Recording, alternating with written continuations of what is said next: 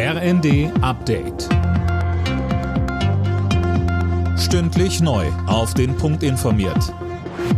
Ich bin Anna Löwer. Elon Musk will Twitter nun doch nicht kaufen. Der Tesla-Chef und reichste Mann der Welt hat den 44 Milliarden Dollar Deal platzen lassen. Er wirft dem Kurznachrichtendienst einem Schreiben seiner Anwälte nach vor, ihm nicht alle angeforderten Informationen zu Spam- oder Fake-Accounts bei Twitter gegeben zu haben. Twitter selbst kündigte juristische Schritte gegen Musk an und will den Kauf so erzwingen.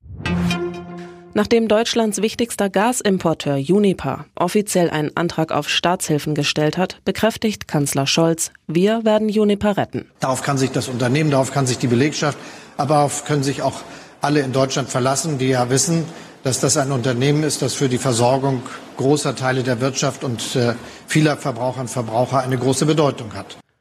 Welche Maßnahmen genau kommen, das wird gerade besprochen, so Scholz. Möglich ist zum Beispiel, dass sich der Bund an Juniper beteiligt. Die extrem hohen Kosten für das verknappte Gas könnte Juniper aber auch zum Teil auf die Verbraucher umlegen.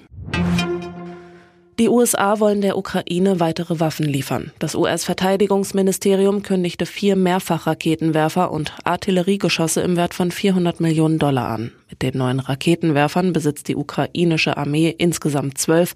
Damit können Ziele in bis zu 80 Kilometer Entfernung beschossen werden.